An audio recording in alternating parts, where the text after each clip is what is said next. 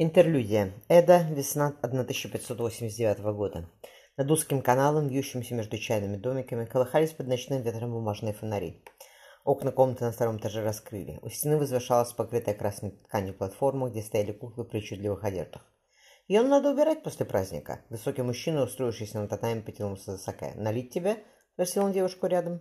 «Это я должна наливать», – усмехнулась она, оскалив вычлененные зубы. «Теперь буду я». Мужчина потянул его к себе. «И вообще я еще не закончил. Я чувствую», — томно сказал Айран. От чуть уложенных причудливую прическу волос лоб хрупкой девушки пахло вишней. «Откуда так хорошо знаешь наши праздники? Десятый год к вам плаваю», — мужчина выпил. «Говорят, что если кукол держать на виду, то жениха не найдешь». «Меня в шесть лет сюда продали», — отозвалась девушка. «Какие женихи? А куклы красивые». «Не красивее тебя», — отозвался мужчина. «Давай, распусти волосы. Я заплачу за твоего парикмахера, не бойся». Девушка вынула шпильки. На расстеленной поверх татами светлый шелк хлынула волна черных локонов. Мужчина улыбнулся. «Не думал я, что почти пятьдесят нравлюсь молоденьким девушкам. Я заплатил за всю ночь Сузуми-сан. Это ведь воробей, верно? Ты хорошо знаешь японский». Ласково отозвался. Над городом вставал нежный рассвет. Сузуми спала, накрывшись кимоно. Деревья защищали птицы. Девушка подняла голову, отбросив с милого лица спутанные волосы. Звуки раздавались совсем близко, словно птица сидела на крыше дома. Сложив губы в трубочку, Сузуми засвистела проеме окна появилась веревка. Парень в сером кимоно мелкого торговца нырнул в окно. «Сумасшедший!» – ахнул Сузуми. «Если тебя увидеть, тебе не сдобровать!» Красивые губы мужчины изогнулись в улыбке. «Воробушек, много денег у Камадзина?» Айран сморщил изящный носик. «Куча золота, вам будет чем позавиться». Девушка порылась в кучке сброшенного шелка. «Это он мне заплатил за сегодняшнюю ночь. Еще дал на парикмахера на кимоно». «Ах ты мой воробушек!» — ласково сказал мужчина. «Южный варвар тебя совсем загонял? Или ты пустишь меня к себе ненадолго?» «Я хочу надолго», — Сузуми обняла его. «Как я могу отказать?» — подмигнул ей посетитель. Целуя девушку, он шепнул. «Когда командин появится в следующий раз, сделай так, чтобы он шел к полудню, хорошо?» Айран кивнула. «Все, что угодно для тебя, оборотень. Я знаю», — отозвался тот.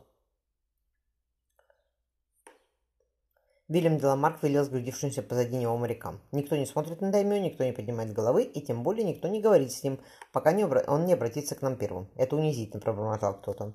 «Я начинаю думать, уважаемый», — ядовито сказал Деламарк, «что вам недорога монополия на торговлю с Японией. Может быть, нам стоит отдать ее португальцам или англичанам? И все равно», — утихомирился моряк, не утихомирился моряк.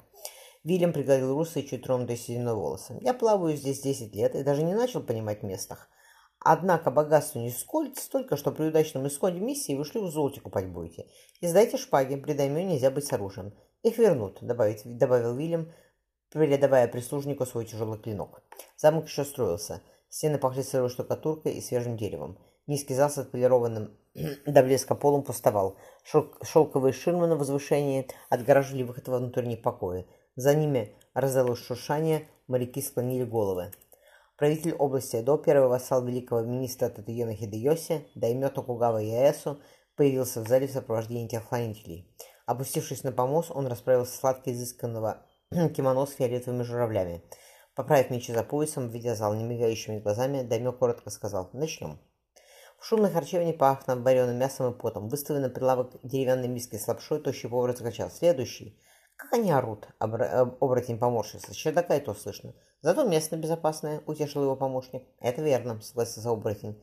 Послеповатое окошко доносились возгласы улицы торгов... уличных торговцев, стук лошадиных копыт, скрип колес. На усеянной забегаловками, аптеками и лавками улицы царила полуденная толкотня. Слепив длинными пальцами рисовый шарик, украсив его кусочком сырого угря, оборотень полюбовался своим творением – как писал великий Сайдо, мужчина промокнул губы шелковой салфеткой, даже постигнув суть этого бренного мира, все же невольно вздохнешь. Где они, мудрые люди? Нынче нигде их нет.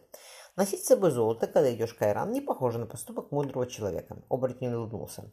Улыбка у него была красивая, стало заметно, что парень еще молод. Дайме голову снимает за комодзинов, пробормотал кто-то, сразу на плаху отправляет. Оборотень помахал хвостиком от сидной креветки. Ветры завтрашнего дня подуют завтра. Там, откуда я родом, говорят, что волков боятся в лес не ходить. Шайка расхохоталась. «Смейтесь, смейтесь!» Оборотень обиженно закатил глаза. «Я бы сам занялся, но по понятным причинам не могу. Нам нужен кто-то маленький и быстрый. Воробушек говорит, что командину под 50. Вряд ли он угодится за юношей. Давайте решать, а потом разделим прибыль за неделю». 120 краж за последний месяц. Отбросив бумаги, Даймё гневно посмотрел на чиновников. По четыре кражи в день, уважаемые. Срезают кошельки, взламывают лавки, тянут с вазов. Еще немного они сюда доберутся. Окрестные жители говорят, что всем заправляет какой-то демон. Оборотень. Кисло сказал один из самураев. Что? Яйцо появился к нему. Так его называют, пояснил чиновник. Оборотнем. Утверждают, что никто не видел его лица.